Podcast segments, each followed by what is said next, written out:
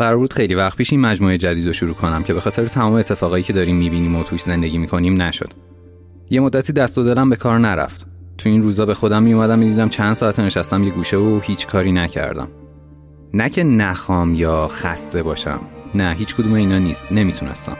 تمرکز نداشتم. هنوزم تمرکز درست درمونی ندارم ولی دارم تلاشمو می‌کنم از این حالت در بیام.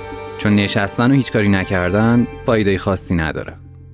این ماجرا ماجرای کشف و مهاجرت و در نهایت استقلال آمریکا یکی از بهترین نمونه ها برای هر گوش شنواییه ماجرایی که از کشف اتفاقی یه قاره به وسیله اروپایی شروع میشه و در نهایت به برپایی بزرگترین جمهوری فدرال دنیا می‌رسه داستانی که از ریختن خون میلیون ها آدم، امیدواری ها و ناامیدی ها، جنگ ها و دروغ ها، شایعه ها و وحشت ها شکل گرفته. داستانی که یه طرفش پرقدرت ترین ارتش دنیا با تمام تجهیزات وایستاده و طرف دیگه مردمی از نژادها و ملیت های مختلفن که فقط برای رسیدن به استقلال و آزادیشون تقریبا با دست خالی می جنگن. افرادی که زمانی زیر پرچم پادشاهی خودشون با هم دشمن بودن و مدام به تحریک این پادشاه با هم می جنگیدن اما حالا و برای این خاک تازه کشف شده متحد میشن و با هم سنگ بنای کشور آزادی رو می‌ذارن که به ایالات متحده آمریکا معروف میشه من میلادم و این پادکست زاویه است که توش مجموعه انقلاب آمریکا رو به احترام تمام آدمایی که توی طول تاریخ برای آزادی جنگیدن شروع می‌کنیم.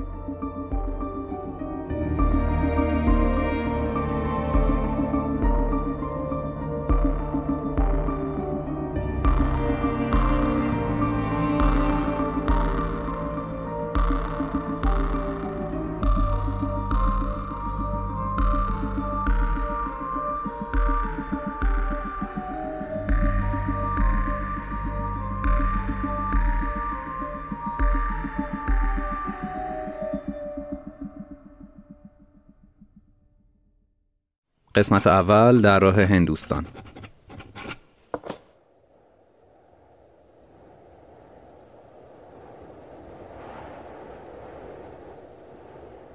اگه به تجارت به عنوان یکی از بزرگترین دستاوردهای بشری نگاه کنیم می‌بینیم یه عامل توی رونق گرفتنش نقش خیلی پررنگی داشته.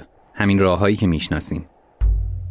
عملا اگر راهی وجود نداشته باشه تجارت بزرگی هم اتفاق نمیافته. برای قرنها راه ابریشم بزرگترین مسیر تجاری بین شرق و غرب به حساب می اومد درست تا زمانی که امپراتوری وسیع مغول از بین میره و دیگه حکومتی نیست تا امنیت این راهو تضمین کنه. تا وقتی مغول حکومت یک پارچه خودشونو دارن راه تجارت از اروپا به آسیای شرقی مثل چین و هند هم باز هم امن.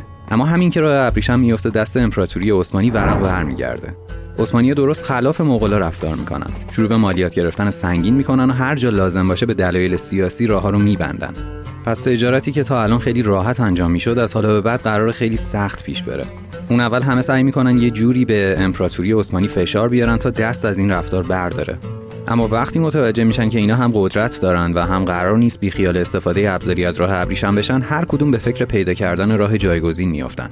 چون تجارت اروپایی با چین و هند انقدری براشون سودآور هست که نتونن قیدشو بزنن. پس اگر راه زمینی بسته است میشه از دریا به چین و هند رسید. کم کم قدرت های اروپایی ناوگان دریایی خودشون رو گسترش میدن. اینطوری میشه که کشورهایی مثل انگلیس، فرانسه، هلند، پرتغال و اسپانیا هر کدوم برای گرفتن سهمی از تجارت با آسیای شرقی می‌زنن به دریا.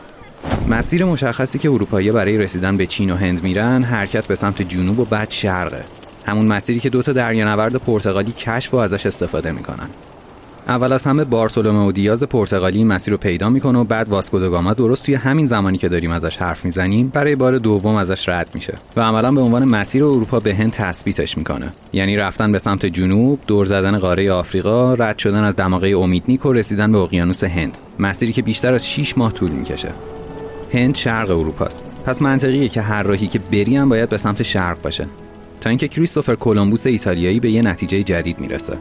اون باور داره زمین کروی شکله. پس اگر به سمت غرب حرکت کنه احتمالا مسیر کوتاهتری نسبت به مسیر فعلی برای رسیدن به هند داره. کلمبوس می‌خواد کره زمین رو دور بزنه. اون هست دیگه. این زمان کلیسا رسما قدرت مطلق اروپاست و معتقد زمین تخته. پس اصلا از نظرشون توجیهی نداره وقتی هند شرق اروپاست از مسیر غربی بشه بهش رسید.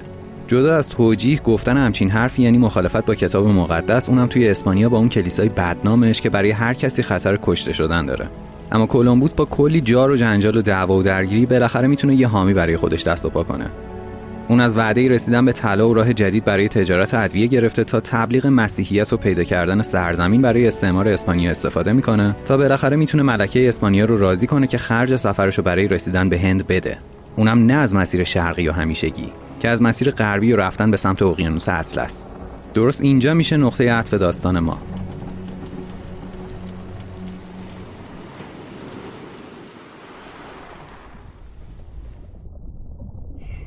کلمبوس در نهایت سوم آگوست 1492 درست 530 سال پیش با سه تا کشتی از بندر پالوس اسپانیا به سمت مقصد خودش هند حرکت می‌کنه. اون اوایل اکتبر همون سال یعنی سال 1492 بعد از 33 روز حرکت روی دریا بالاخره به خشکی می‌رسه. یه ماجرای جالب این وسط اتفاق میفته. کلم قبل از حرکت فکر می‌کنه سفرشون نهایتا 21 روز طول می‌کشه شاید هم دروغ میگه چون تا اون موقع کسی از این مسیر نرفته و قاعدتا هیچ تخمین درستی هم از این مسافت نداشتن. ولی اون برای اینکه حمایت ملکه رو داشته باشه و از اون طرف ملوانه خودش روحیه بده میاد و یه همچین عددی رو اعلام می‌کنه.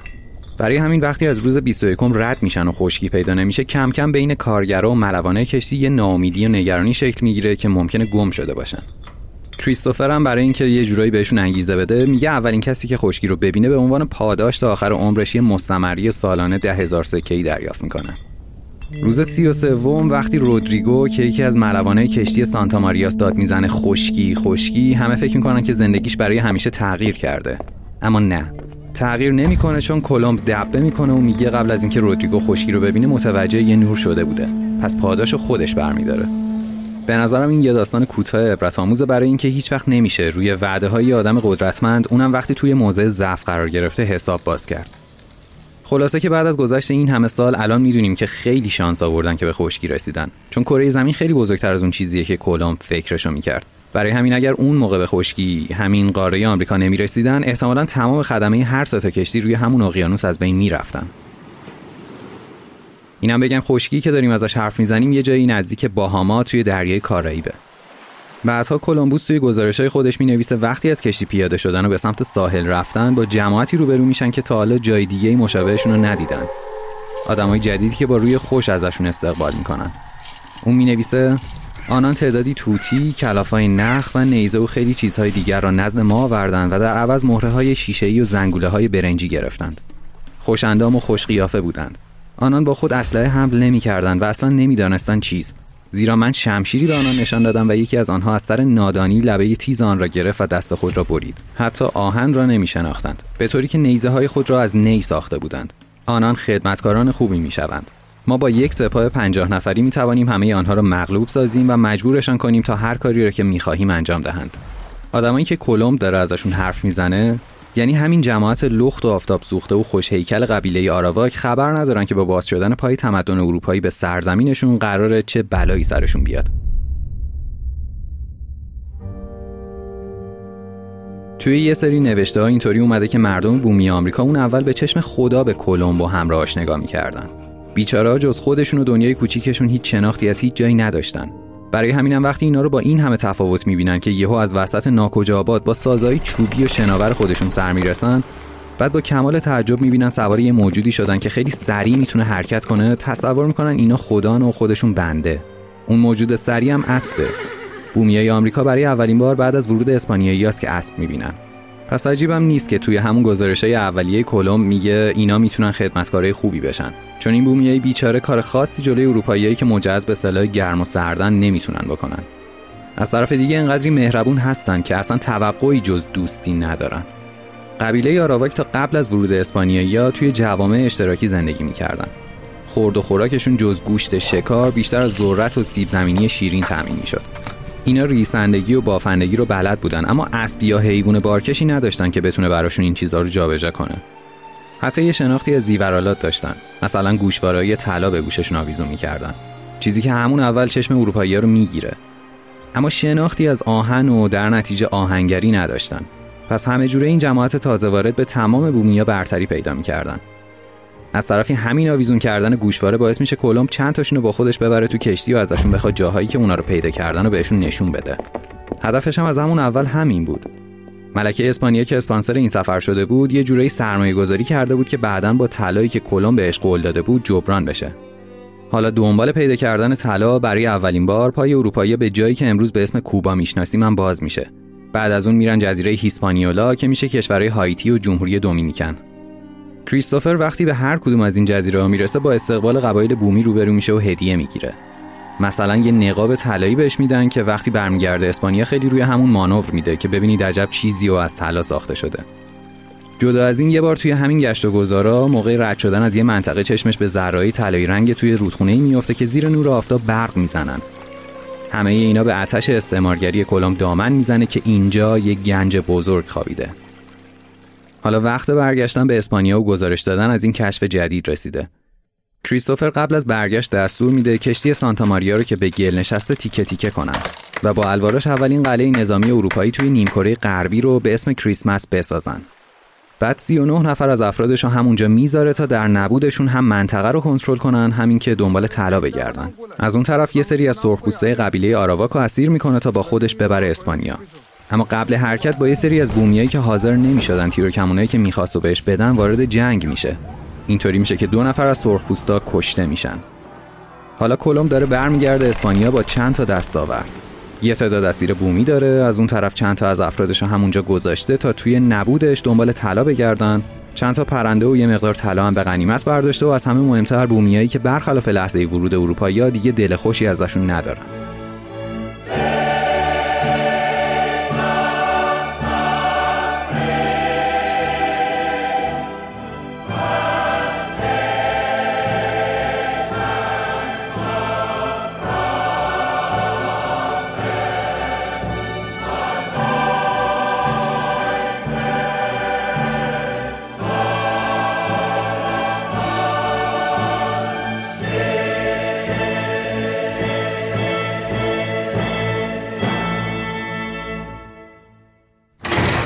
وقتی پاش به اسپانیا می‌رسه خیلی سریع میره دیدن ملکه و گزارش عجیب و غریب خودشو میده.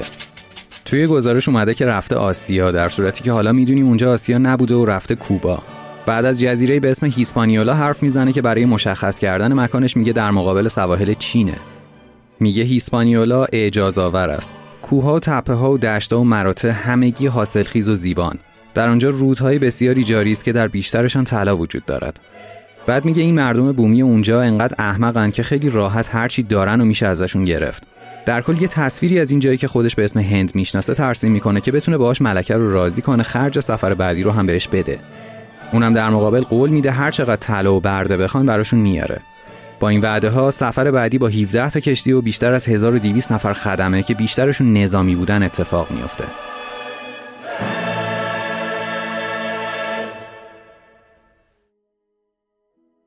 توی این سفر جدید اونا تمام جزیره ها رو میگردن و هر چقدر که می‌تونن سرخپوست اسیر می‌کنن. وقتی خبر این ماجرا بین قبایل سرخپوست میچرخه بیشترشون از ترس گیر افتادن دست اسپانیایی یا فرار می‌کنن و روستاهاشون رو خالی می‌کنن. این وسط کم کم درگیری بین بومیا و اسپانیایی هم بیشتر میشه. اینطوری میشه که وقتی پای کلم به هایتی می‌رسه می‌بینه تمام اون 39 نفری که ازشون توی سفر اول استفاده کرده بود و بعد باقی گذاشته بودشون توی جنگ با بومیا کشته شدن. انگار فقط اروپایی نیستن که می‌تونن دست به جنایت بزنن. حالا این مردم مهربون سابق برای حفاظت از جون خودشون دست به کار شدن. به دستور کلمبوس پایگاه تبدیل به جایی میشه که از حالا ازش به عنوان مقر فرماندهی استفاده می‌کنن. حالا دسته دسته مردم برای پیدا کردن معدن طلا این اونور فرستاده میشن. اما چیز به درد بخوری پیدا نمیشه. اونم که قول داده با غنیمت برمیگرده سال 1495 یه حمله بزرگ برای اسیر کردن برده های بومی ترتیب میده تا حداقل اینطوری یه چیزی برای ارائه به ملکه اسپانیا داشته باشه.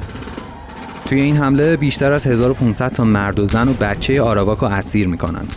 بعد 500 تا رو که به نظرشون قویتر و بهتر از بقیه بودن و دستچین می‌کنن و با خودشون می‌برن اسپانیا. اما از بین همینا هم یه تعدادی دوام نمیارن و توی راه نزدیک 200 نفرشون میمیرن.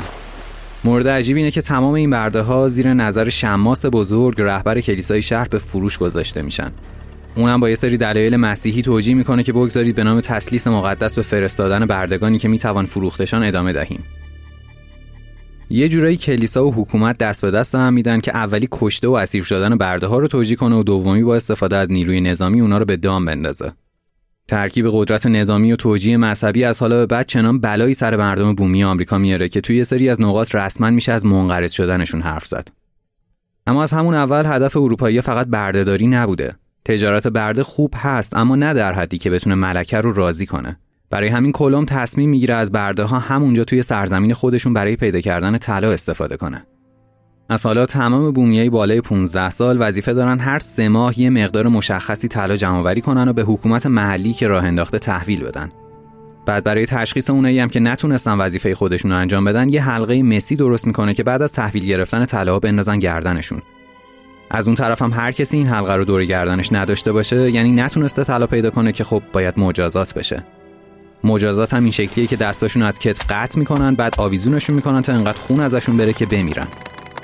نمی‌دونم تا حالا چند بار گفتم اما واقعا این پادکست برای بچه ها مناسب نیست.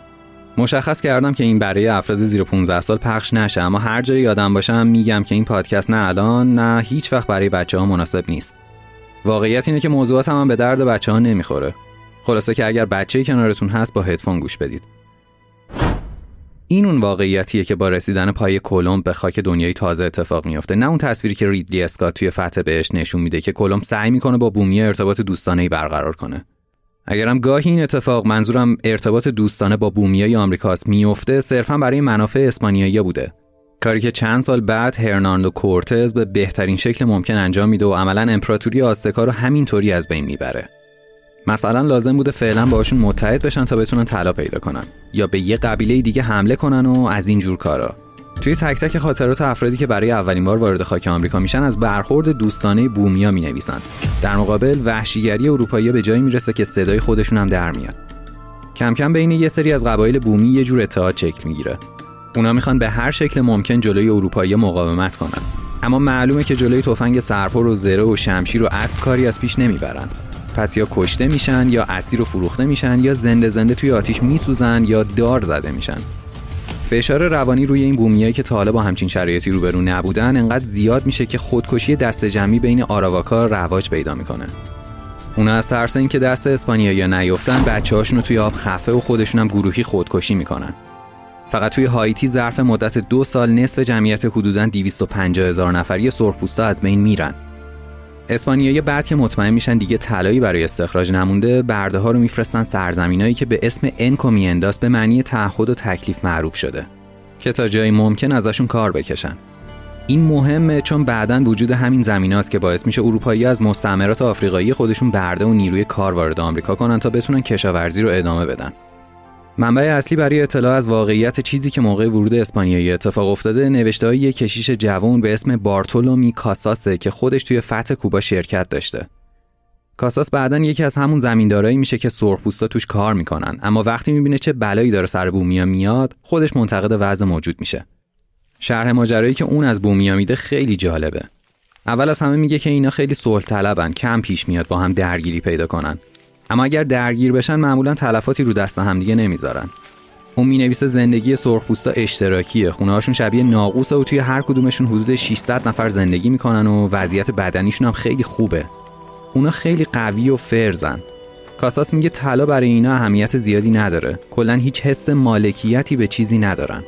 از اون طرف توقع دارن بقیه هم همینطوری باشن. بومیه یه سری رفتارهایی دارن که برای اروپایی خیلی عجیبه.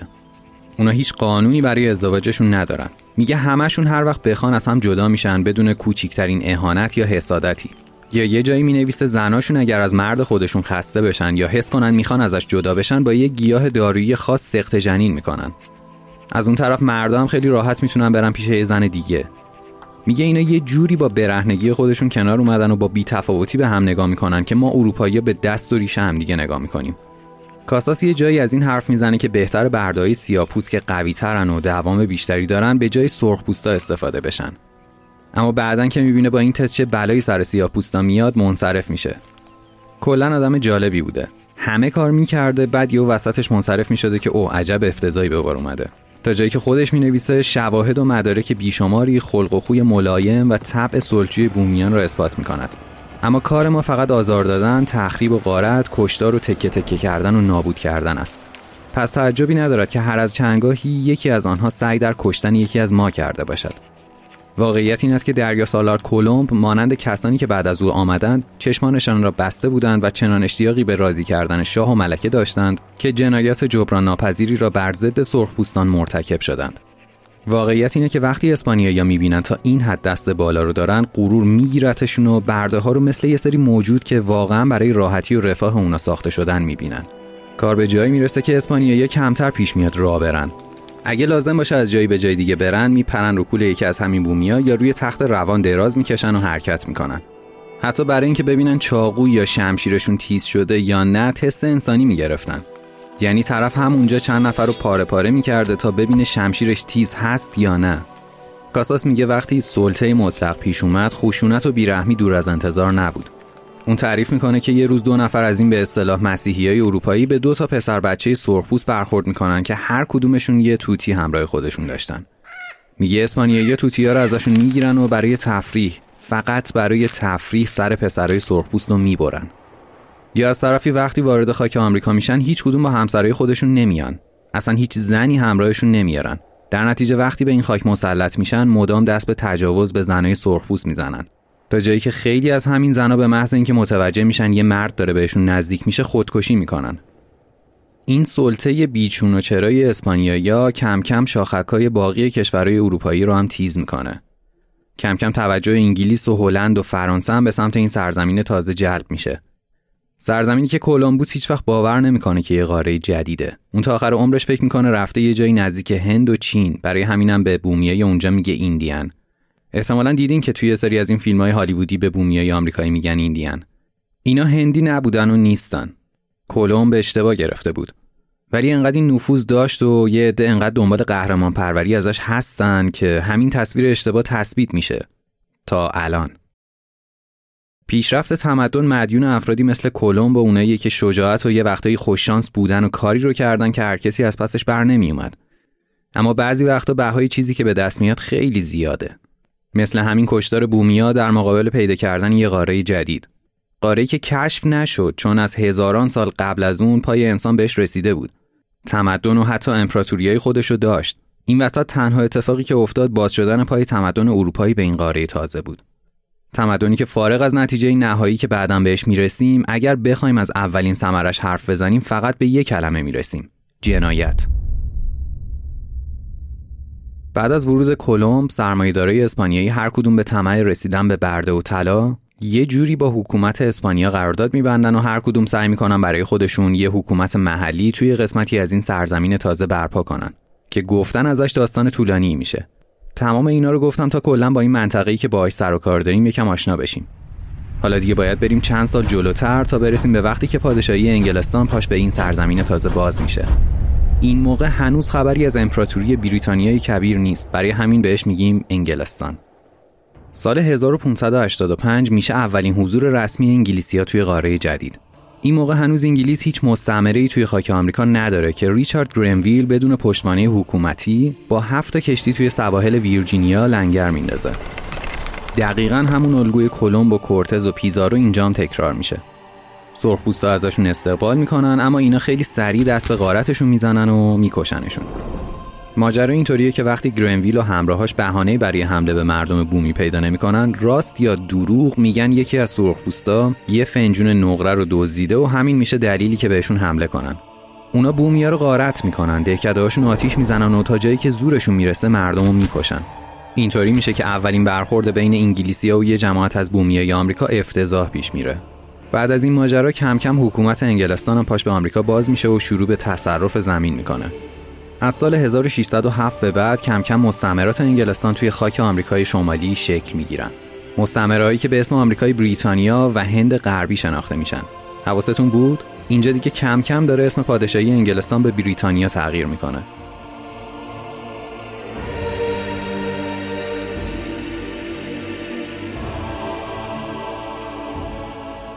شرکت ویرجینیای لندن که یک گروه از سرمایه‌گذارای انگلیسی اونو تأسیس کرده بودن اولین مهاجرنشین انگلیسی رو توی جیمز تاون ویرجینیا با رسیدن به سه هدف برپا می‌کنن.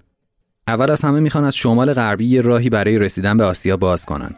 مورد دوم این که اونا می‌خوان مثل اسپانیایی از طلا و نقره این سرزمین سهمی داشته باشن و در نهایت دنبال زمین برای کشت محصولات کمیابی مثل ابریشم و ادویه بگردن.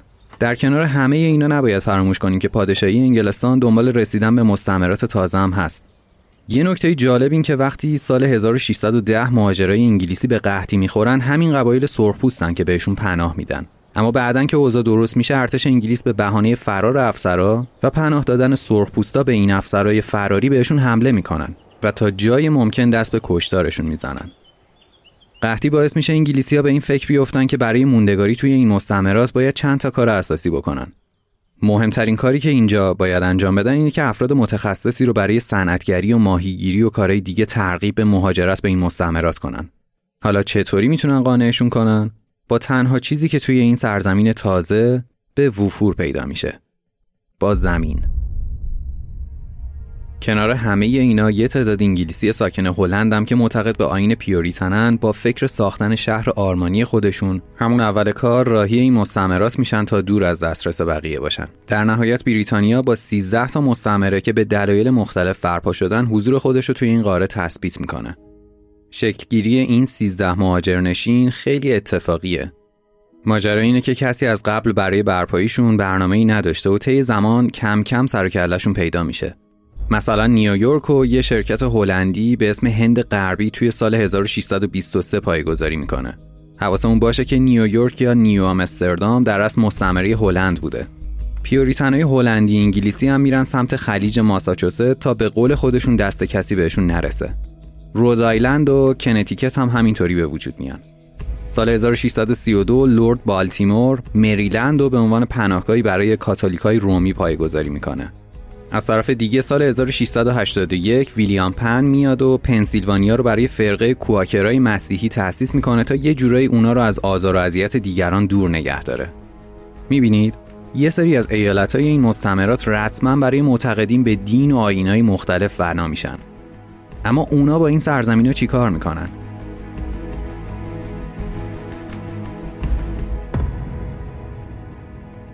وقتی پای انگلیسی های معتقد به کلیسا به آمریکا باز میشه می‌بینن برای کارهای خودشون نیاز به یه سری توجیهات دینی دارن.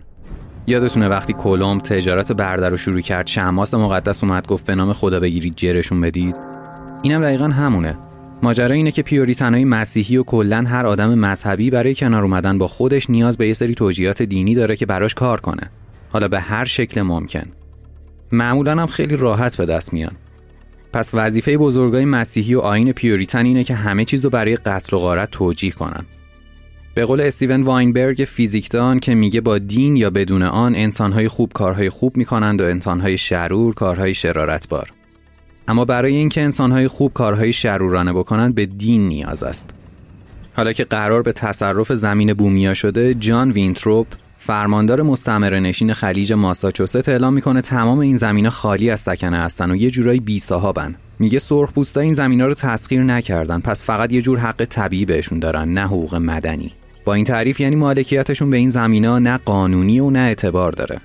بعد به استناد کتاب مقدس جایی از مزمور دوم بند هشتم که امیدوارم درست تلفظ کرده باشم که میگه از من درخواست کن و امتها را به میراث تو خواهم داد و اقصای زمین را ملک تو خواهم گردانید. اشاره می‌کنه و بعد برای توجیه زور و سرکوب سرخپوستا به نامه پولس رسول به رومیا فصل 13 هم بند دوم اشاره می‌کنه که میگه از این جهت هر که با آنها یعنی حاکمانی که منصوب خداوندن مخالفت کند با آنچه خدا برقرار کرده است مخالفت می‌کند و با این کار خود را محکوم خواهد ساخت. یعنی شما فرستاده های خداوندید و همین بهتون اجازه میده مخالفینتون رو از بین ببرید. پس یه جورایی دستور جنایت رو از توی خود کتاب مقدس می‌کشن بیرون. حالا با این توجیه میرن سر وقت نواحی جنوبی کنتیکت و رود آیلند. بعد از این انگلیسیا به بهانه کشته شدن یه تاجر سفید پوست سال 1636 یه جنگ تمام عیار رو ضد بومیای پکوت که اسم یه قبیله است شروع می‌کنن. سپاه مجهزشون از بوستون را میفته تا به سرخپوستای نارانگاسه توی بلاک آیلند حمله کنه چون اینا رو هم یه چیزی در حد همون پکوتا می‌دونسته. اینجا یه اتفاق وحشتناک میافته. سپاه انگلیسی دستور داره مردای سرخپوست یه جزیره به اسم بلاک آیلند رو بکشه ولی به زن و بچه ها کاری نداشته باشه. فقط باید اونا رو از جزیره بیرون کنن و جزیره رو تصرف کنن. بعدش هم برن سر وقت باقی پوکوتا تا قاتلای اون کاپیتان انگلیسی که به بهانه کشته شدنش جنگ شروع کردن مجازات کنن. یعنی قاتلای کاپیتان استون. اما وقتی سپاه اونا از راه می‌رسه می‌بینن روستا خالی و اکثرا فرار کردن. برای همین هرچی سر راهشون ببینن آتیش می‌زنن و مزرعه ها رو از بین می‌برن. کارشون اینجا که تموم میشه دوباره برمیگردن به سرزمینه اصلی و اینجا با یه تعداد زیادی از سرخپوستای پوکوت روبرو میشن. درگیری شروع میشه که به هر دو طرف تلفات سنگین وارد می‌کنه. تلفات به انگلیسی ها یعنی اینکه باید دنبال یه راه جایگزین بگردن. اینجاست که استراتژی کورتز اسپانیایی به کمک انگلیسی ها میاد. کورتز چند سال قبل برای فتح سرزمینه آستک چند تا استراتژی به کار برده بود. از توافق با قبایل بومی گرفته که مینداختشون به جون هم تا یه کار وحشتناکی که عملا روی روح و روان سرخپوستا تاثیر میذاشت. اون کاملا برنامه ریزی شده به مردم غیر مسلح حمله می‌کرد و تا جایی ممکن سعی می‌کرد همه رو از بین ببره. در نهایت چند نفر رو باقی میذاشت تا ماجرای وحشتناک پیش اومده رو برای باقی بومیا تعریف کنن. و اینطوری سعی می‌کرد روحیه مردم برای مقابله رو کم کنه. انگلیسی ها حالا از این استراتژی کثیف بیشترین بهره رو می‌برن.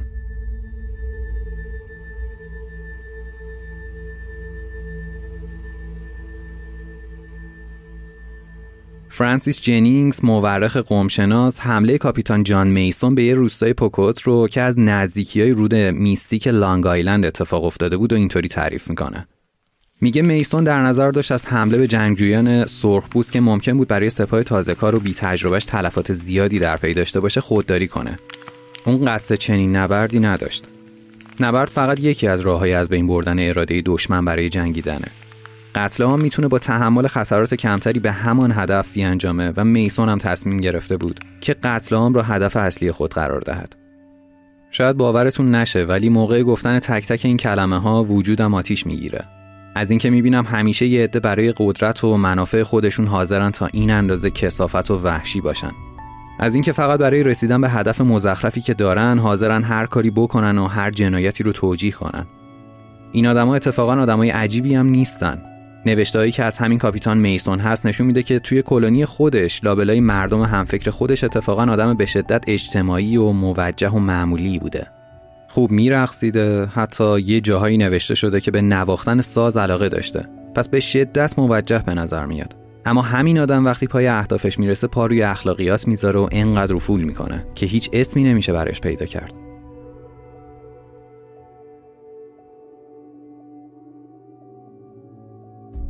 حالا این سپاه مسلح یه هدف بزرگ داره. کشتن آدمای غیر مسلح برای ترسوندن بقیه. کاپیتان میسون برای روحیه دادن به سربازای خودش که نکنه توی کشتن این افراد شکی به دلشون راه بدن و برای توجیه این جنایت پا پیش می‌ذاره و خودش اولین کسی میشه که دست به کشتار می‌زنه. بعدش هم با یه مشعل اولین کلبه رو به آتیش می‌کشه.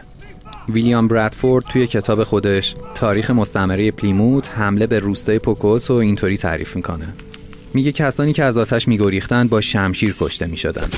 بعضی ها تکه تکه و بعضی ها با یک ضربت شمشیرهای تیز به دو نیم می‌شدند. فقط تعداد کمی توانستند به جنگل فرار کنند. مشاهده کسانی که این طور در آتش کباب می شدند و نهرهایی که از خون مقتولان جاری می شد منظره هولناکی بود که با بوی سوختگی و تعفن در هم آمیخته بود. اما به نظر می رسید این پیروزی ارزشش را داشت زیرا در پایان آنان به همین خاطر دعا کردند و خدا را سپاس گفتند. که چنین کار فوق‌العاده‌ای را برایشان به انجام رسانده و بدین ترتیب دشمنانشان را به دستانشان گرفتار ساخته و چنین پیروزی سریعی را بر دشمنی مغرور و متکبر نصیب آنان ساخته است.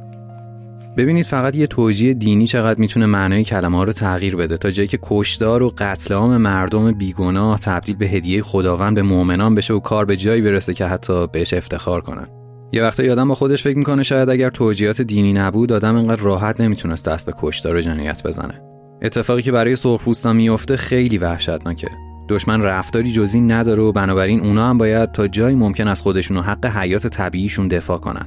پس فارغ از ترس به چند تا نتیجه می‌رسن.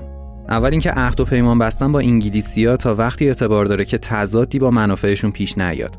نکته مهم اینه که همیشه این تضاد پیش میاد. مورد دوم که از همه بدتره اینه که انگلیسیا برای جنگیدنشون هیچ حد و مرزی ندارن و ترحم و تردیدی موقع خونریزی به دلشون راه نمیدن. و اما مورد آخر که شاید دلیل اصلی شکستشون از انگلیسیا می‌شد این بود که سلاحهای سرخپوستا در مقابل سلاحهای مدرن اروپایی تقریبا هیچ کارایی خاصی نداشتن. سرخپوستا همه این چیزها رو خوب یادشون میمونه. پس اونا متناسب با داشتهای خودشون سعی می‌کنن به این تهاجم جواب بدن. یه جورایی از حالا به بعد سرخپوستا سعی می‌کنن با حملات پارتیزانی به انگلیسیا آسیب برسونن بیراه نیست که کاساس اسپانیایی قبلا گفته بود وقتی ما این همه از اونا رو می‌کشیم طبیعیه که گاهی اونا هم یکی از ما رو به وحشیانه ترین شکل ممکن به قتل برسونه. انگار اروپایی توقع داشتن تا جایی ممکن نسل کشی کنن ولی هیچ سرخپوستی حق جواب دادن نداشته باشه. چهل سال بعدی هم همینطوری ادامه پیدا می‌کنه. کشتار دست جمعی سرخپوستا، قتل چند تا انگلیسی و دوباره تکرار همین چرخه. توی این مدت روند مهاجرت طبقات مختلف انگلیسی به آمریکای بریتانیا هم شدت بیشتری می‌گیره. مردم از هر طبقه برای رسیدن به منابع و ثروت راهی این مستعمرات میشن. بعد از گذشت این همه سال کم کم تمایل مردم عادی مهاجرنشین برای جنگ با سرخپوستا کم و کمتر شده.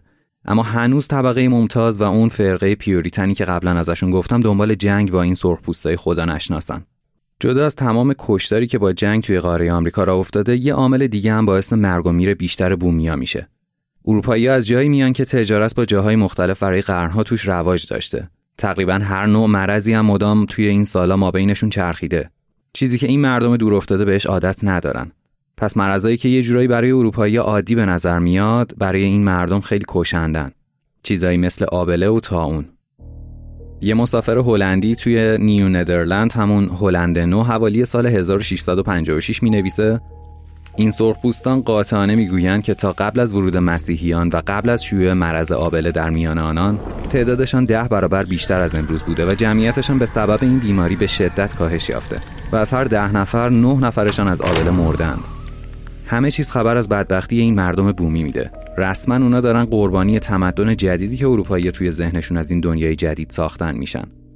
هاوارد زین توی کتاب تاریخ آمریکا یه بحث جالب را میندازه. میگه بیاین تصور کنیم برای رسیدن به پیشرفت و تمدن مدرن لازم یه عده قربانی بشن. چند تا مثال میاره. از کشتار استالین توی شوروی گرفته تا رهبرای دیگه که برای رسیدن به اهداف بظاهر والای خودشون مردم رو قربانی می‌کنن. یا یه جورایی از مردم مایه می‌ذارن. میگه اگر واقعا قراره برای پیشرفت و رسیدن به یه هدف عده‌ای از مردم قربانی بشن آیا نباید به این قاعده بنیادی عقیده داشته باشیم که خود قربانی شوندگان باید در این باره تصمیم بگیرن؟ میگه هممون می‌تونیم تصمیم بگیریم تا از چیزی که متعلق به خودمونه بگذریم. اما حق اینو داریم که برای دیگران حتی برای بچه های خودمون تصمیم بگیریم که قربانی این پیشرفت و توسعه بشن. کی این حق به ما میده؟ اصلا کی توانایی دادن همچین حقی رو داره؟ شاید با این مثال بشه بهتر درکش کرد.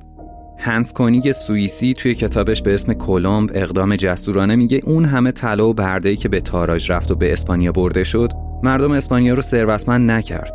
فقط برای یه مدت کوتاه توی موازنه قدرت به شاههای اسپانیا دست بالاتری نسبت به بقیه داد تا بتونن موضوعای بیشتری برای جنگیدن اجیر کنن. اونم برای جنگی که در نهایت باختن و چیزی که براشون باقی مون تورم مرگباری بود که باعث ثروتمندتر شدن ثروتمندا و فقیرتر شدن مردم عادی بود. تا جایی که خیلیاشون از گرسنگی و فقر مردن. کاش می‌شد هنس کنیگو ببینم و بهش بگم آره هنس می‌فهمم چی میگی. با تمام وجودم می‌فهمم چی میگی. الکساندر سولجنیتسین هم توی کتاب مجمع الجزایر گولاگ خودش در مورد اردوگاه های کار اجباری شوروی که بعدا توی مجموعه انقلاب روسیه مفصل در موردش حرف می‌زنی میگه که حکومت مردم عادی و بیگناه و برای رسیدن به یه هدف والا که همون ساخت کشور با نیروی کار ارزون بود رسما به اسارت می‌گرفت. میلیون ها تن از مردم عادی بدون هیچ دلیلی از هر جایی که می‌شد بازداشت می‌شدن و برای کار اجباری به یکی از این مراکز میفرستادنشون. تصور استالین اینه که داره دیکتاتوری پرولتاریا رو با این کار به نقطه اوج خودش میرسونه. یه کارایی هم می‌کنن مثل ساخت چند تا راه و کشیدن خط آهن سراسری. اما اونم باعث پیشرفت شوروی نمیشه. حتی یه جورایی همین اردوگاه ها تبدیل به پاشنه حکومت میشن. بازم به هاواردزین برگردیم. من که پیشرفتی نمی‌بینم اما به فرض بودنش هم باید پرسید تمام پیشرفت به چه قیمتی. پیشرفتی هم که بعدا به دست میاد برخلاف تصور اروپایی متجاوز شکل می‌گیره. منظورم همین شکلگیری کشور ایالات متحده است که بعدا بهش می‌رسیم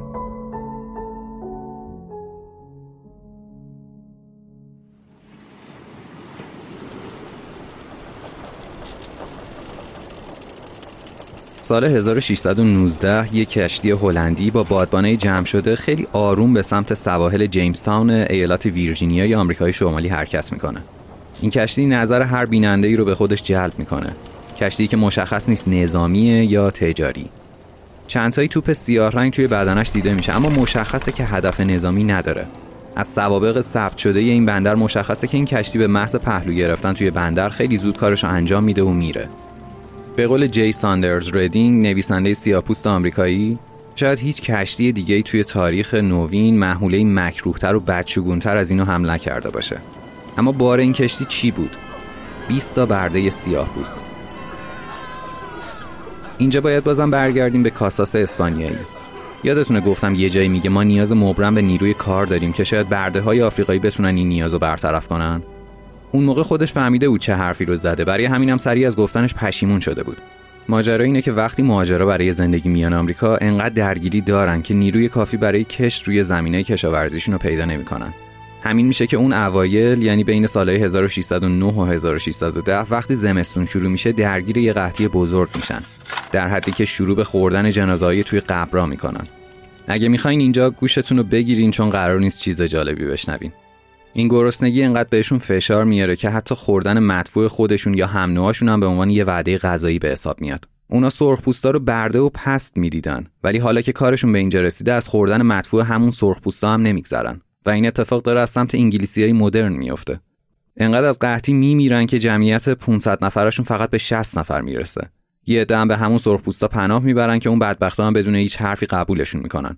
بعدم که مهاجر قحطی رو از سر میگذرونن به بهانه اینکه با پناه دادن به انگلیسیا بهشون خیانت کردن شروع به کشتنشون می‌کنن.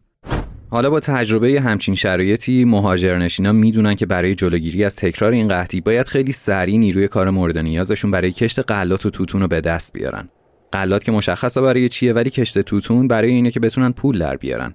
پس همه این شرایط دست به دست هم میده که دو سال بعد از این قحطی اون کشتی نحس توی بندر جیمز تاون پهلو بگیره. حالا اینکه چرا اونا مثل اسپانیایی از همین سرخپوستا به عنوان برده استفاده نکردن به چند تا عامل برمیگرده. اما قبلش بگم که کلمب هم در نهایت از بردهای سیاپوست توی آمریکا استفاده می‌کنه. اولین عامل اینه که سرخپوستا دیگه تن به بردگی نمی‌دادن و حاضر بودن بمیرن تا اینکه برای اربابا انگلیسی کار کنن. دومین مورد این بود که اونا منطقه رو خوب میشناختن. برای همین می‌تونستن خیلی سریع فرار کنن. نمی‌شدم که همش مراقبشون بود. اما عامل سوم اینه که تعداد سرخپوستا دیگه انقدری نیست که جواب کار مهاجرا رو بده. پس تنها راه باقی مونده وارد کردن برده از مستعمرات یا خرید اون از قبایل آفریقاییه. تا سال 1619 توی جنوب آمریکا حدود یک میلیون برده آفریقایی وارد شده بود. حالا اما نوبت نواحی شمالی بود که با این نیروی کار تقویت بشن. آفریقایی برخلاف سرخپوستا که توی زمینای خودشون زندگی می‌کردن و برخلاف اروپایی که به عنوان فاتح وارد خاک آمریکا شده بودن هیچی نیستن. نه سرزمینی دارن نه قدرتی. اونا توی سرزمینای خودشون سیستم کشاورزی پیشرفته ای ساختن و از اون طرف قوای جسمانیشون هم بالاست. اما مشخصه که توی جنگ با اروپایی پیشرفته حرفی برای گفتن ندارن. پس بهترین گزینه برای بردگی توی این سرزمینا به حساب میاد. از طرف دیگه نیاز به مراقبت همیشگی هم ندارن. اول به خاطر اینکه جایی برای فرار کردن ندارن و دوم اینکه به اون مناطق اصلا آشنا نیستن. حالا با ورود این برده ها کشت قلات از گندم و جو گرفته تا ذرت و برنج رونق می‌گیره. های زیادی هم به شکل بی سابقه ای میرن زیر کشت توتون. کم کم داره جمعیت این قاره شکل می‌گیره. بومیا که از اول اونجا بودن بعد اسپانیایی وارد شدن. پشت سر اونا پرتغالیا و هلندیا اومدن و حالا با وارد شدن انگلیسیا فرانسویا و برده های آفریقایی کم کم اون طیف نژادی گسترده توی قاره داره شکل می‌گیره.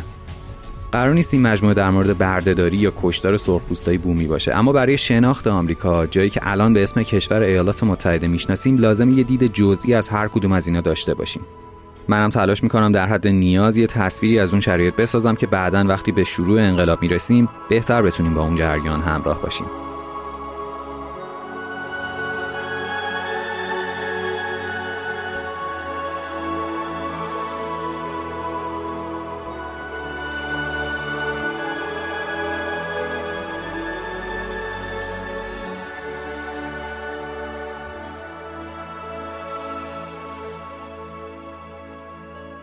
به طور کلی اوضاع برده های سیاه توی هیچ بخشی از این قاره جدید خوب پیش نمیره. توی آمریکای بریتانیا حتی بدتر از بدم میشه. از اونجایی که اسیر کردن برده ها تبدیل به تجارت پرسود شده حتی خود آفریقایی هم درگیرش میشن. قبایل مختلف به همدیگه پاتک می‌زنن و برده اسیر می‌کنن تا به تجار اروپایی بفروشن و پول گیرشون بیاد. شما ببین روح این آدما چقدر آزار می‌دیده که یه هم نوع همچین خیانتی بهشون می‌کرده. برده ها بعد از اسیر شدن توی سرزمین های خودشون باید یه مسیر خطرناک تا محل نگهداری جدیدشون هم طی کنن. مسیری که به خاطر شرایط حمل و نقل و نگهداری و مسافت زیاد دوتا قاره باعث میشه یه تعداد زیادی ازشون به خاطر تنگی فضا و سختی نفس کشیدن و گرسنگی از بین برن. ولی به خاطر سودی که هر برده برای تاجر خودش داره این تلفات باعث نمیشه کسی دست از این تجارت برداره. حالا باید یه چند سالی بریم جلو. کار به جایی می‌رسه که سال 1795 فقط توی بندر لیورپول بیشتر از 100 تا کشتی برای حمل و نقل برده ها لنگر میندازن. تعداد کل برده های قاره آمریکا تا 5 سال بعدش یعنی سال 1800 هم به یه عددی حدود 15 میلیون نفر می‌رسه. تازه این عدد برای برده هایی که زنده موندن، اونایی که کار می‌کردن. خبری از اونایی که توی مسیر یا به خاطر سختی شریعت نگهداری کشته می‌شدن نیست. بیشتر هدفم از گفتن ماجرای سیاها به این برمیگرده که بعد از این وقایع ما عملا یه انقلاب دیگه درست توی انقلاب یا استقلال آمریکا داریم و اونم شورش و در نهایت انقلاب همین برده های سیاه پوسته برای به رسمیت شناخته شدن. بماند که توی 200 سال بردهداری سیاها توی آمریکا با وجود تمام خشونتی که نسبت بهشون اعمال می‌شد و با تمام حس حقارتی که سعی می‌کردن بهشون انتقال بدن گهگاهی اتفاقایی مثل مبارزه کردن یا نافرمانی و فرار پیش می اومد. رفتارهایی که مشخصا نتیجهی براشون نداشت جز نمایش جایگاه انسانی به خودشون یا به همدیگه. اما از یه جایی به بعد این شورش ها شکل و شمایل جدیتری به خودشون می‌گیرن. مثلا حوالی سال 1750 توی مریلند جایی که حدود یک سوم جمعیت و همین برده های سیاه تشکیل میدن یه سری اتفاق میافته. زنای سیاپوس با خوروندن زهر یا آتیش زدن خونه های اربابای خودشون چند تا از اربابا رو می‌کشن. رویه‌ای که با وجود مجازات اعدام هم جلوش گرفته نمیشه. فقط توی سال 1742 توی مریلند هفت تا برده اعدام میشن. ویلیام برد بردهدار ثروتمند ویرجینیایی توی سال 1736 می نویسه ما تا کنون حداقل ده هزار نفر از این اولاد و اعقاب هام پسر نوح و نیای بزرگ سیاهان را اینجا داریم که می توانند اسلحه بردارند. این تعداد با زاد و ولد یا با واردات نیز هر روز بیشتر می شوند. و چنانچه در این میان مردی مستاصل و از جان گذشته به پا خیزد به راحتی می تواند با جرقه یک قیام بردگان را شعله ور سازد و آب و رودهای پهناور ما را به رنگ خون درآورد. این یعنی از اون موقع سرمایه‌دارای مهاجرنشین خطر شورش برده ها رو متوجه شدن پس باید یه کاری کنن جدا از فشاری که همیشه با زور و شکنجه روی این آدما هست باید یه جوری مانع همبستگی اونا بشن چند تا راه برای این کار وجود داره اول اینکه اونا نباید با همدیگه هیچ پیوند خانوادگی داشته باشن. پس مدام از همدیگه جدا میشن و از این ور به اون ور میفرستنشون. مورد دومی که با تاثیر دین روی این برده ها سعی کنن یه جورایی این فکر رو توی سرشون بندازن که سرنوشت محتوم خودشون رو قبول کنن و سرگرم هر چیزی جز حقوق انسانی خودشون باشن. سومی ولی خیلی جالبه. اربابا میان برده ها رو به سه تا دسته کلی تقسیم می‌کنن. برده های کارگر یا همون کشاورز برده های خدمتکار خونگی و در نهایت برده های مباشر یا سرپرست. دسته اول که از همون اسمش مشخص مدام در حال کار کردنن دسته دوم به واسطه نزدیکیشون به ارباب و نوع کاری که می‌کنن شرایطشون یکم بهتر از کشاورز است. در نهایت دسته سوم یا همون مباشرا که وظیفه شلاق زدن، قطع عضو کردن و حتی کشتن برده های مجرم رو به عهده دارن و به خاطر این خوشخدمتی امتیازاتشون از بقیه هم بیشتره. یعنی به جای که این ارباب و سفید پوستا بیان کنترل برده های یه مالک رو به عهده بگیرن صرفا رو عمل یه تعداد کوچیکی از برده ها نظارت می‌کنن و اون تعداد کوچیک به خاطر مزایایی که البته اونقدر هم نیست جلوی شورش هم خودشون رو می‌گیرن اینطوری همه درگیر سیستم میشن هر کی به یه دلیل. اینه فکر انگلیسی. مواردی هست از اینکه حتی همین سیستم هم نمی‌تونه جلوی شورش برده رو بگیره یا اینکه توی یه سری از موارد نادر مباشره به جای کنترل شرایط به نفع ارباب به برده ها برای فرار کمک می‌کنن. اما تعدادشون اونقدر زیاد نیست که کارآمد بودن کل سیستم رو زیر سوال ببره. از اون طرف تبعیض بین سیاها و سفیدا هم کم کم خودش رو نشون میده. توی این جماعت سفید مهاجر کارگر عادی هم پیدا میشه. اگر یه کارگر عادی سفید و یه برده سیاه دقیقا یه جرم مشترک انجام بدن قطعا حکمی که برای اون برده سیاه در نظر می‌گیرن چند برابر اون سفید است.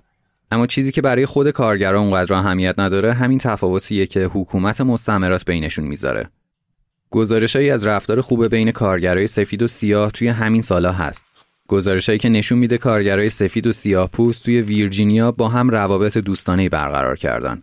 چیزی که برای مالکای انگلیسی خوشایند نیست.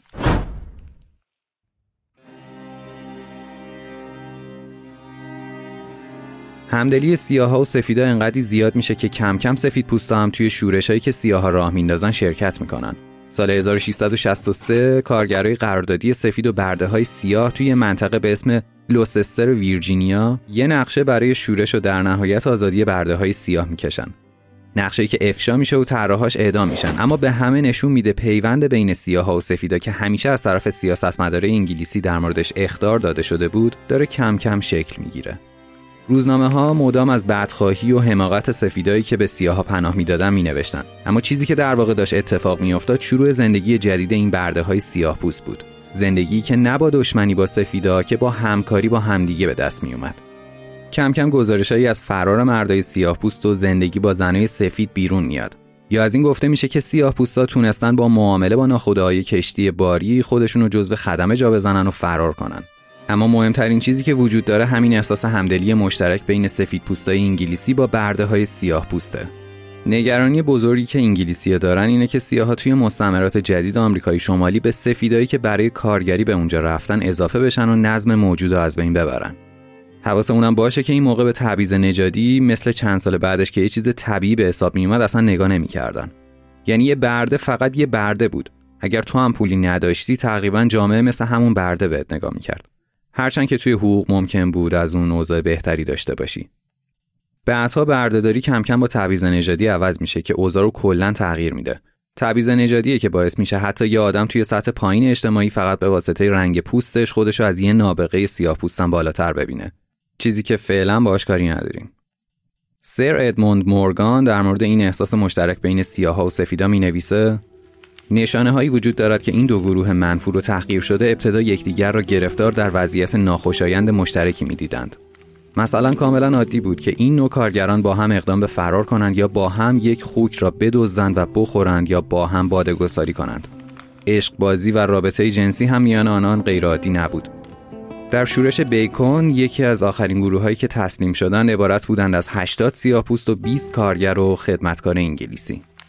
بعد هشدار میده اگر افراد آزاد با آرزوهای برباد رفته بتونن هدف مشترکی با برده های بیچاره و معیوس پیدا کنن پیامد اون می‌تونه خیلی بدتر از هر کار دیگه ای باشه که فکرشو می‌تونیم بکنیم حالا بازم وقتش رسیده که انگلیسی ها یه کار جدید بکنن طبقه حاکم توی ویرجینیا با اعلام اینکه تمام سفید پوستا از سیاها برترن می‌خواد به طبقات پایین سفید پوست یه سری امتیازاتی بده که تفاوتشون با سیاها بیشتر به چشم بیاد. تمام این امتیازها هم به واسطه همین رنگ پوست و نژاد داده میشن. اینطوریه که کم کم تبعیض نژادی داره شکل می‌گیره. سال 1705 قانونی تصویب میشه که از اربابا می‌خواد تا به اون خدمتکارای سفیدی که دوره قرارداد یا تعهدشون تموم شده ده پیمانه ذرت، سی شلینگ پول نقد و یه تفنگ بدن. جدا از همه اینا مستمرات متحد میشن موقع پایان قرارداد به این کارگرای سفید پوست 20 هکتار زمینم بدن. مورگان میگه این کار خوب جواب داد. اینطوری مزرعه دارای کوچیک خودشونو بخشی از یه جامعه بزرگتری می‌دیدن که تا حالا بهش تعلق نداشتن. از طرفی کاربارشون هم رونق گرفت از بیقراری و ناآرومیشون هم کم شد و حالا کمتر خطرناک به نظر می رسیدن. میگه وقتی این اتفاق افتاد اونا احساس کردن جامعه بیشتر از قبل بهشون احترام می‌ذاره و همین باعث شد خشم کمتری نسبت به همسایه‌های خودشون داشته باشن. چون از حالا به بعد اونا رو به عنوان حامیای قدرتمندی می‌دیدن که منافع مشترکی با هم دارن. یکم قبل در مورد شورش بیکون گفتم. سال 1676 70 سال بعد از بنیانگذاری مستعمره ویرجینیا توی این مستعمره یه شورش بزرگ از طرف سفید پوستا اتفاق میافته. شورش محدود به سفیدا نمیمونه و برده ها و خدمتکارای سیاه هم بهشون ملحق میشن و انقدر خطرناک میشه که فرماندار ویرجینیا مجبور میشه پایتخت خودش جیمز هان رو وقتی داره توی آتیش میسوزه ول کنه و فقط جون خودش رو نجات بده و فرار کنه خبر این شورش که به انگلیس می‌رسه حکومت تصمیم می‌گیره هزار تا سرباز جدید برای برقراری نظم بین چهل هزار مستعمره نشین خودش بفرسته اون طرف اقیانوس است. در نهایت ارتش بریتانیا موفق میشه این شورش رو سرکوب کنه و همراه های ناتانیل بیکون رو دار بزنه. خود بیکون هم میمیره. آخرش هم یه گزارش از شهریس برای کمیته سلطنتی میفرسته که گزارش جالبیه. توی گزارش می نویسن گفته می‌شد اون مردی بود حدود 34 یا 35 ساله. با قامتی نسبتا بلند اما لاغر. موهای سیاه و قیافه ترسناک. متفکر و سودایی با گفتار و منطقی غالب و آزاردهنده که به الهاد و بیدینی متمایل بود. او مردم عوام و بسیار نادان را و تاکید می‌کنه دو سوم مردم هر ناحیه از مستعمره‌نشین از همین آدمان یعنی نادونن اقوا کرد تا به او ایمان آورند به طوری که همه عشق و امیدشان را به بیکن بستند آنگاه فرماندار را به سهلنگاری، ظلم، خیانت و بیلیاقتی متهم کرد و قوانین و مالیات ها را ناعادلانه و ظالمانه دانست و ضرورت مطلق اصلاح و بازسازی را تبلیغ کرد. بدین ترتیب بیکن آشوب و جنجال به پا کرد. ابتکاری که او برای حفاظت از رهبران شورش به خرج داد این بود که نام مردمی که به شورش ملحق می شدند را به شکل منحنی در کاغذ ثبت می کرد تا رهبری گروه برای کسی مشخص نباشد. پس از آن با خوراندن براندی به این افراد هیجاناتشان را بیشتر و آنها را برای شورش آماده می کرد. این برداشت حکومت از شورش مردمه اما واقعا چرا این اتفاق افتاده بود وقتی حکومت برای کنترل برده های سیاه تصمیم می‌گیره به یه سری از این سفیدا امتیاز بده یه تعداد دیگه این وسط سرشون بیکلا میمونه. اونام که می‌بینن همه این وسط دارن زمیندار میشن از مرزای مستمرات میرن بیرون و وارد قلمرو سرخپوستا و متحدای فرانسویشون میشن. اون زمان فرانسوی جدا از استعمار رابطه تجاری با سرخپوستا سر پوست حیوونا برقرار کرده بودن. مشخص وقتی این اتفاق میفته سرخپوستا مقاومت می‌کنن. این سرخپوستا دیگه مثل قبل نیستن. حالا اونا هم از طریق متحدین فرانسوی خودشون به اسلحه دسترسی پیدا کردن و دیگه مثل سابق به کسی باج نمیدن. وقتی این اتفاقا میفته سفیدایی که برای گرفتن زمین رفته بودن دست از با دراستر دوباره برمیگردن به مناطق مستمر نشین انگلیسی و این شورش اتفاق میفته. حکومت مهاجرنشین انگار با هر مشکلی که روبرو میشه و ازش میگذره باز به یه چیز بزرگتر می‌رسه. چون واقعیت اینه که هیچ کدوم از این مشکلات رو حل نمی‌کنه. نهایت کاری که می‌کنن اینه که یه راهکاری برای یه مدت کوتاه بدن تا بتونن از مشکل بگذرن. همه این ماجراها باعث میشه شورای شهر جیمز تاون که تا حالا سیاست صلح با سرخپوستا رو پیش گرفته بود برای به دست آوردن زمین بیشتر و پشتیبانی از سفیدپوستا دوباره به اونا اعلان جنگ کنه. توی همین حال اوضاع ویلیام بارکلی فرماندار تازه منصوب شده از طرف چارلز اول پادشاه بریتانیا یه نامه از این وضعیت می نویسه که به نظرم خیلی جالبه بارکلی میگه چقدر بدبخت است. آن کسی که بر مردمی حکومت می کند که حداقل شش نفر از هر هفت نفرشان افرادی فقیر و مقروض و ناراضی و مسلحند. به نظرم این بهترین و کوتاهترین توضیح از همچین شرایطی برای یه حاکم می‌تونه باشه. گزارشی که از شورش بیکن به انگلیس میره رو گفتم. حالا جالبه به گزارشی برسیم که کارکنای خود فرمانداری ویرجینیا برای فرماندار تهیه می‌کنن. می نویسن تقریبا عموم مردم از فرماندار روی گردان شدن بعد برای تعریف مردمی که شورش کردن ادامه میدن یه مشت آدم هرزه و کثیف و بدبخت و مستاصل که بیهوده امیدوارند این سرزمین را به طور کامل از دست عالی جناب بیرون آورند و در دست خود بگیرند. ولی یه مورد جالب توی همین گزارش هست. حتی اینا توی همچین گزارش یه طرفه خودشون می نویسن خواسته و تمایل این افراد برای همراهی بیکن به خاطر امید و برابری و همسد شدن بود. یعنی حتی اینا هم به اون چیزی که از عمق خواسته مردم میاد رسیدن. فقط نمی‌خوان قبولش کنن. کم کم همه چیز داره به هم گره می‌خوره. طیف نژادی گسترده توی مستعمرات و تفرقه انداختن حکومت باعث یه جور تبعیض نژادی شده. از طرفی بین خود همین نژادها هم درگیری های زیادی است. ولی دلایلی که برای نزدیکی با همدیگه دارن هم کم نیست. تمام این اتفاقات هم داره جایی میفته که با مرکز فرماندهی که انگلیسه کلی فاصله داره. پس خیلی راحت ممکنه کنترل از دست همه خارج بشه. حالا هر کسی یه دلیلی برای ناراضی بودن از این شرایط داره. سیاه که مشخصه چرا. سرخپوستام که با اومدن اروپایی به خاک سیاه نشستن. کارگرای سفید هم که بینشون فاصله افتاده چون همه به بهره اقتصادی نرسیدن. طبقه ممتاز ساکن مستمر نشینم مدام توی ترس و وحشت شورش مردمن و از اون طرف حکومت بریتانیا هم مدام با تعیین فرماندار انگلیسی فشار میاره برای مالیات بیشتر. تا جایی که بین اشراف خود مستمر نشین این فکر میچرخه که حکومت بریتانیا حتی اونا رو هم به استعمار کشیده و محصولات تولیدیشون مثل توتون و ابریشم و به هر قیمتی که دلشون می‌خواد ازشون می‌خره. خود بارکلی چند سال قبل از این اتفاقا وقتی برای اعتراض به قوانین دریانوردی میره لندن میگه ما نمی‌توانیم آزرده و خشبین نباشیم از اینکه چهل هزار نفر باید فقیر شوند تا تقریبا چهل نفر تاجر به سود کلانی برسند و ثروتمند شوند. این تاجران که خریداران انحصاری توتون ما هستند آن را به هر قیمتی که دلشان بخواهد از ما می‌خرند و هنگامی که توتون به اینجا انگلستان می‌رسد آن را هر طور که بخواهند به فروش میرسانند. در واقع ما چهل هزار نفر خدمتکار برای آنان هستیم با قیمتی کمتر از بردگان ماجرا اینه که توی پارلمان بریتانیا یه قانونی به اسم مرکانتیلیسم برای نوع رابطهشون با مستعمرات تصویب شده این قانون یه جور سوداگریه که رابطه تجاری بین این دوتا سرزمین رو مشخص می‌کنه انگلستان در عوض وارد کردن مواد خام از مستعمرات خودش کالای صنعتی مورد نیازشون رو براشون تأمین می‌کنه. انگلیسی ها می‌خوان با این قانون یه جورایی به صنعت خودشون هم یه رونقی داده باشن. حالا چرا این قانون مهمه؟ چون قبل از تصویب همچین چیزی مستعمرات کلی مراوده مالی و صنعتی با کشورهای اروپایی مثل اسپانیا، فرانسه و هلند ایجاد کرده بودن. حالا با اجرای این قانون انگلیسی ها می‌تونن مانع تجارت رقبای اروپایی خودشون با این مهاجرنشین بشن. علاوه بر اینکه یه دستی به سر و روی صنعت خودشون هم می‌کشن. سختگیری انگلیسی ها تو این مورد تا جایی پیش میره که یه سری قوانین تحت عنوان قوانین ناوری هم به همین مرکانتیلیسم اضافه میشه. از حالا به بعد تمام کشتی های مورد استفاده مهاجرنشین باید مالک، خدمه و سازنده هاشون انگلیسی یا از مهاجرنشین باشن. از طرف دیگه هر انتقالی باید از بنادر انگلیسی انجام می‌شد. چیزی که برای مهاجرنشینایی که می‌خواستن با های هند غربی که متعلق به فرانسه است تجارت کنن امکان پذیر نبود. اینطوری میشه که اونا یاد می‌گیرن به یه شکلی این قوانین رو دور بزنن و کالای مورد نیاز خودشون رو قاچاق کنن. جدا از همه اینا حکومت انگلستان امتیاز خرید و فروش توتون مستعمرات رو در ازای سالانه 100 هزار لیره استرلینگ به چند نفر انگلیسی محدود می‌کنه. حالا همه این چیزا داره به طبقه اشراف مستعمره نشین فشار میاره.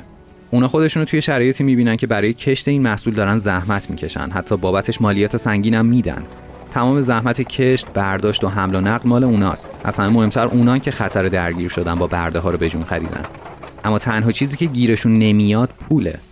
سود اصلی میره توی جیب یه عده محدود که نزدیک به پادشاه انگلستانن اینطوری میشه که صدای یه سری از همین اشراف توی مستعمره نشین هم بلند میشه دوری انگلیس و این مستعمرات هم باعث یه جور ناهماهنگی توی مدیریت مهاجرنشین شده.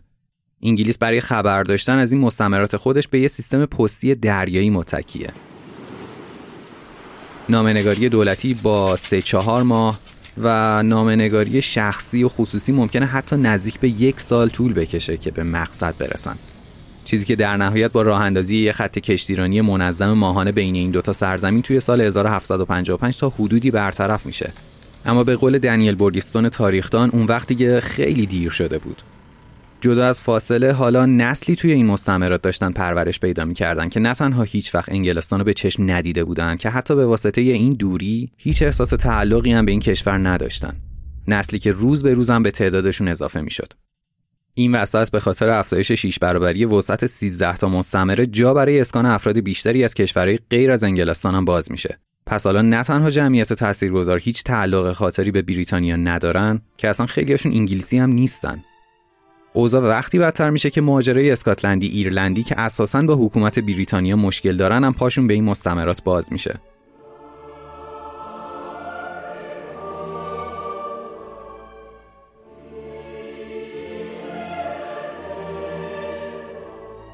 سال 1756 اتحاد بین پادشاهی فرانسه، روسیه، سوئد و اتریش در مقابل امپراتوری پروس، هانوفر و بریتانیا وارد یه جنگ هفت ساله میشن که ریشش به جنگ جانشینی اتریش برمیگرده. اما هدف اصلی سر مستعمرات آمریکای شمالی، هند، آفریقا و فیلیپینه. این جنگ علاوه بر تلفات زیادی که به هر دو طرف وارد می‌کنه، هزینه زیادی هم روی دست هر کدوم از این حکومت ها می‌ذاره. اگه مجموعه قبلی انقلاب فرانسه رو یادتون باشه گفتم که وقتی لویی 16 به پادشاهی فرانسه می‌رسه عملا کشوری رو رهبری می‌کنه که به خاطر هزینه های دربار و جنگ های مختلف بدهی های سنگین داره. جنگ افساله یکی از عوامل مهم سقوط سلطنت توی فرانسه میشه که یکی از همون جنگاست که اواخر حکومت لویی 15 اتفاق میافته.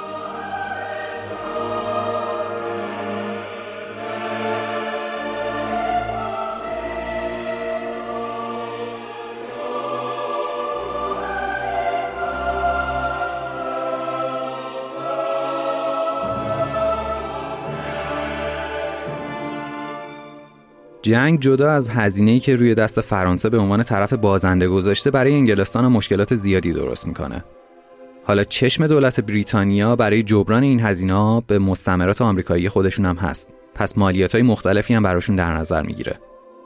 مشکل بعدی اما تاثیر این سیاست ها روی مردم هر کدوم از این کشورهای درگیر جنگه. طبیعتا یه عده خیلی محدود به واسطه همین جنگا پولدار شدن و باقی مردم به بدبختی افتادن. کلی آدم فقیر که به خاطر جنگ و دلایل دیگه شرایط زندگی بدی توی کشورهای خودشون دارن با فکر زندگی بهتر توی این مستعمرات به سمت آمریکا راهی میشن. آدمایی که توان سیر کردن شکم خودشون رو ندارن با تنها دارایی قابل معامله‌ای که دارن هزینه همچین سفری رو پرداخت می‌کنن. با جون خودشون با فروختن زندگی و آیندهشون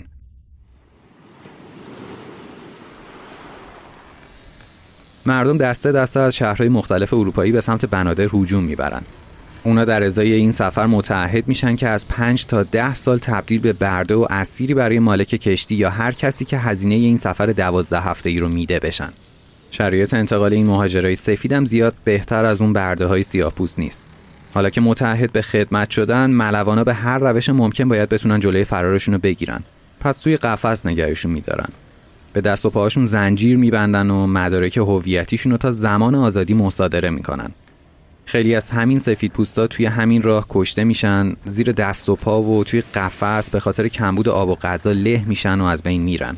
آدمی که هیچی برای از دست دادن نداره معلومه که از کوچیکترین امیدم استقبال می‌کنه. اما این اون چیزی نبود که در مورد این مستمرات گفته می‌شد.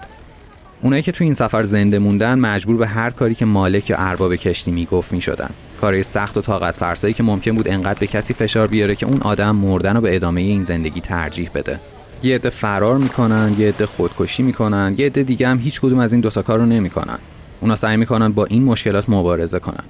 اگه نمیشه فرار کرد لاقل میشه کمکاری کرد. میشه توی روند کار اشکالی به وجود آورد و میشه از دستورات سرپیچی کرد. پس کم کم تعداد این اتفاقا زیاد میشه. کمکاری، خرابکاری و از همه مهمتر قحطی اوضاع مستمرینشین و بدجوری به هم میریزه.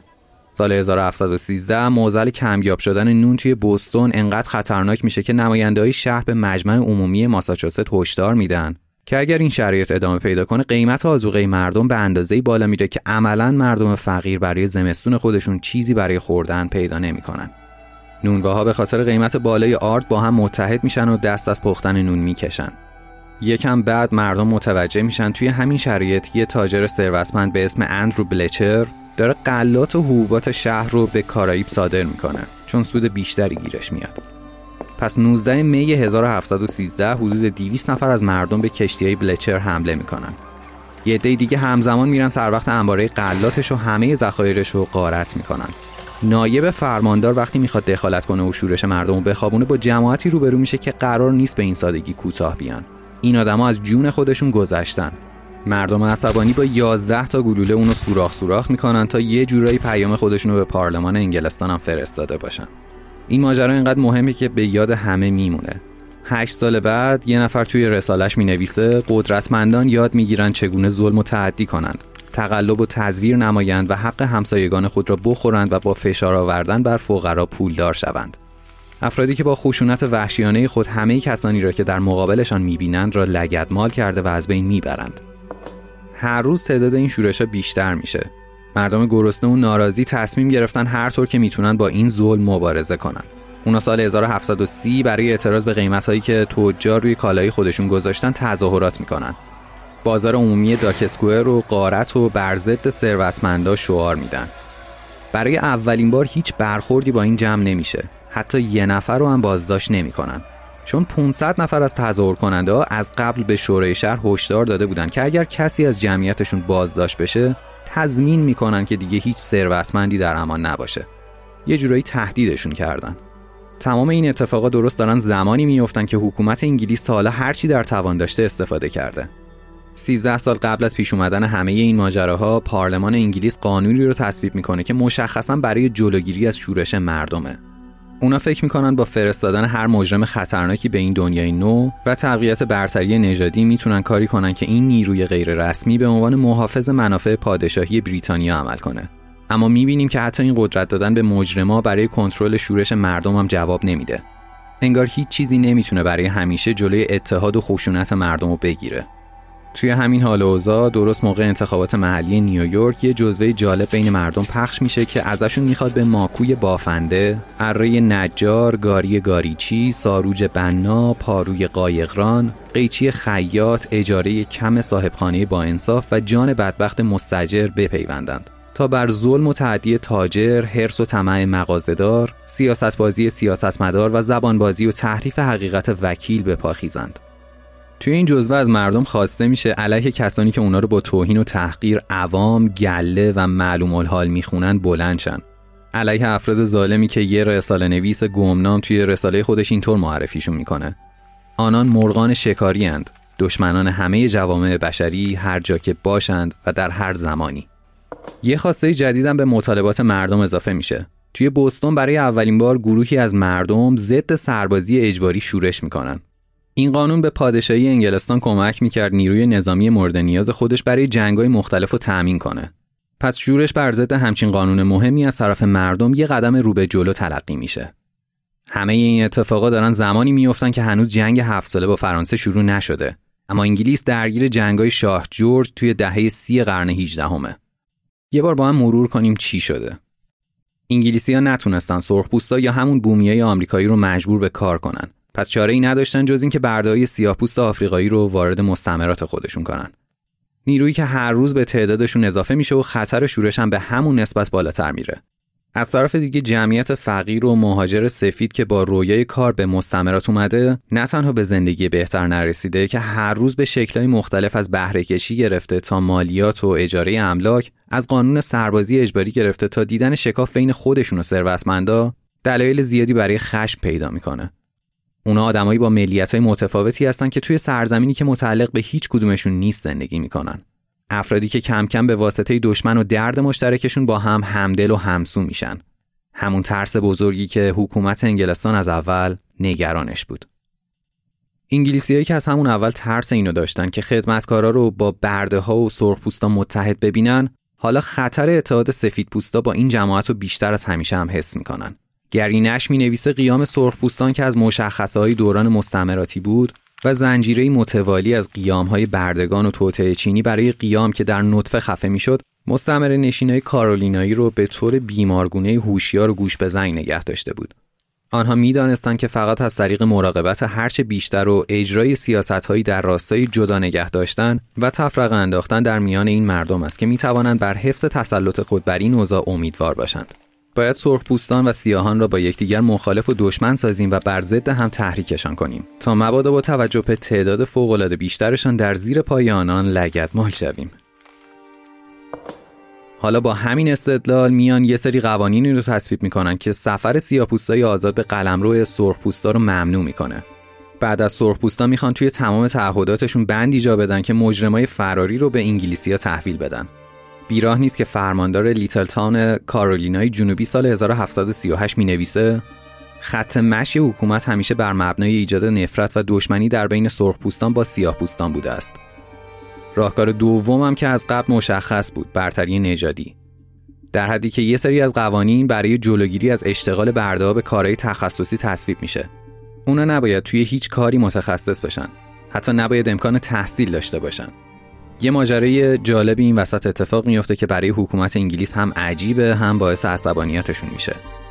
توی دورهای مختلف دلایل مختلف از جنگ و قحطی گرفته تا چیزای دیگه پیش میاد که انگلیسیا به سرخپوستا پناه ببرن یا اتفاقی سر از قبایل اونا در بیارن.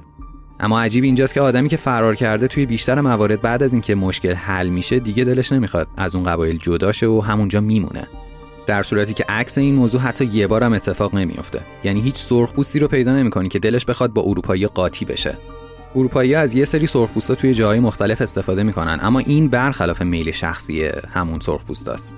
چیزی که برای این مردم متمدن توهین آمیزه آرمان شهری که اونا برای مردم خودشون ساختن و این همه ازش حرف می‌زنن چیزی نیست جز جهنمی که هر کی ازش رفته دیگه برنگشته.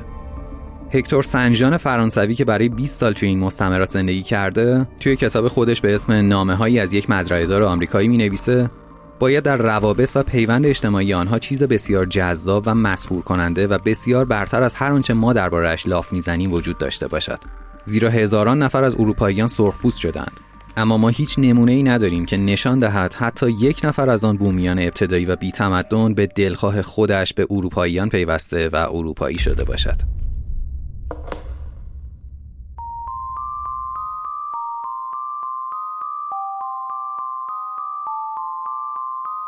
قسمت اول این مجموعه رو همینجا تموم کنیم تا هفته بعد و اپیزود دوم. تولید پادکست کار منه. سعی می‌کنم در حد توانم درست انجامش بدم. اما از لحظه ای که منتشر میشه دیگه دست شما هاست که اگر از کیفیتش رضایت داشتین به بقیه هم معرفی کنین. قطعا همچین چیزی به منم انگیزه بیشتری برای ادامه کار میده. جدا از همه اینا لینک حمایت مالی از پادکست به روش های مختلف ریالی ارز دیجیتال یا یورو هم توی توضیحات همین اپیزود و صفحه حمایت مالی وبسایت هست. برای دوستایی که می‌خوان به این پروژه کمک مالی کنن. این روزا بیشتر از همیشه مراقب خودتون و همدیگه باشین. دمتون گرم. فعلا.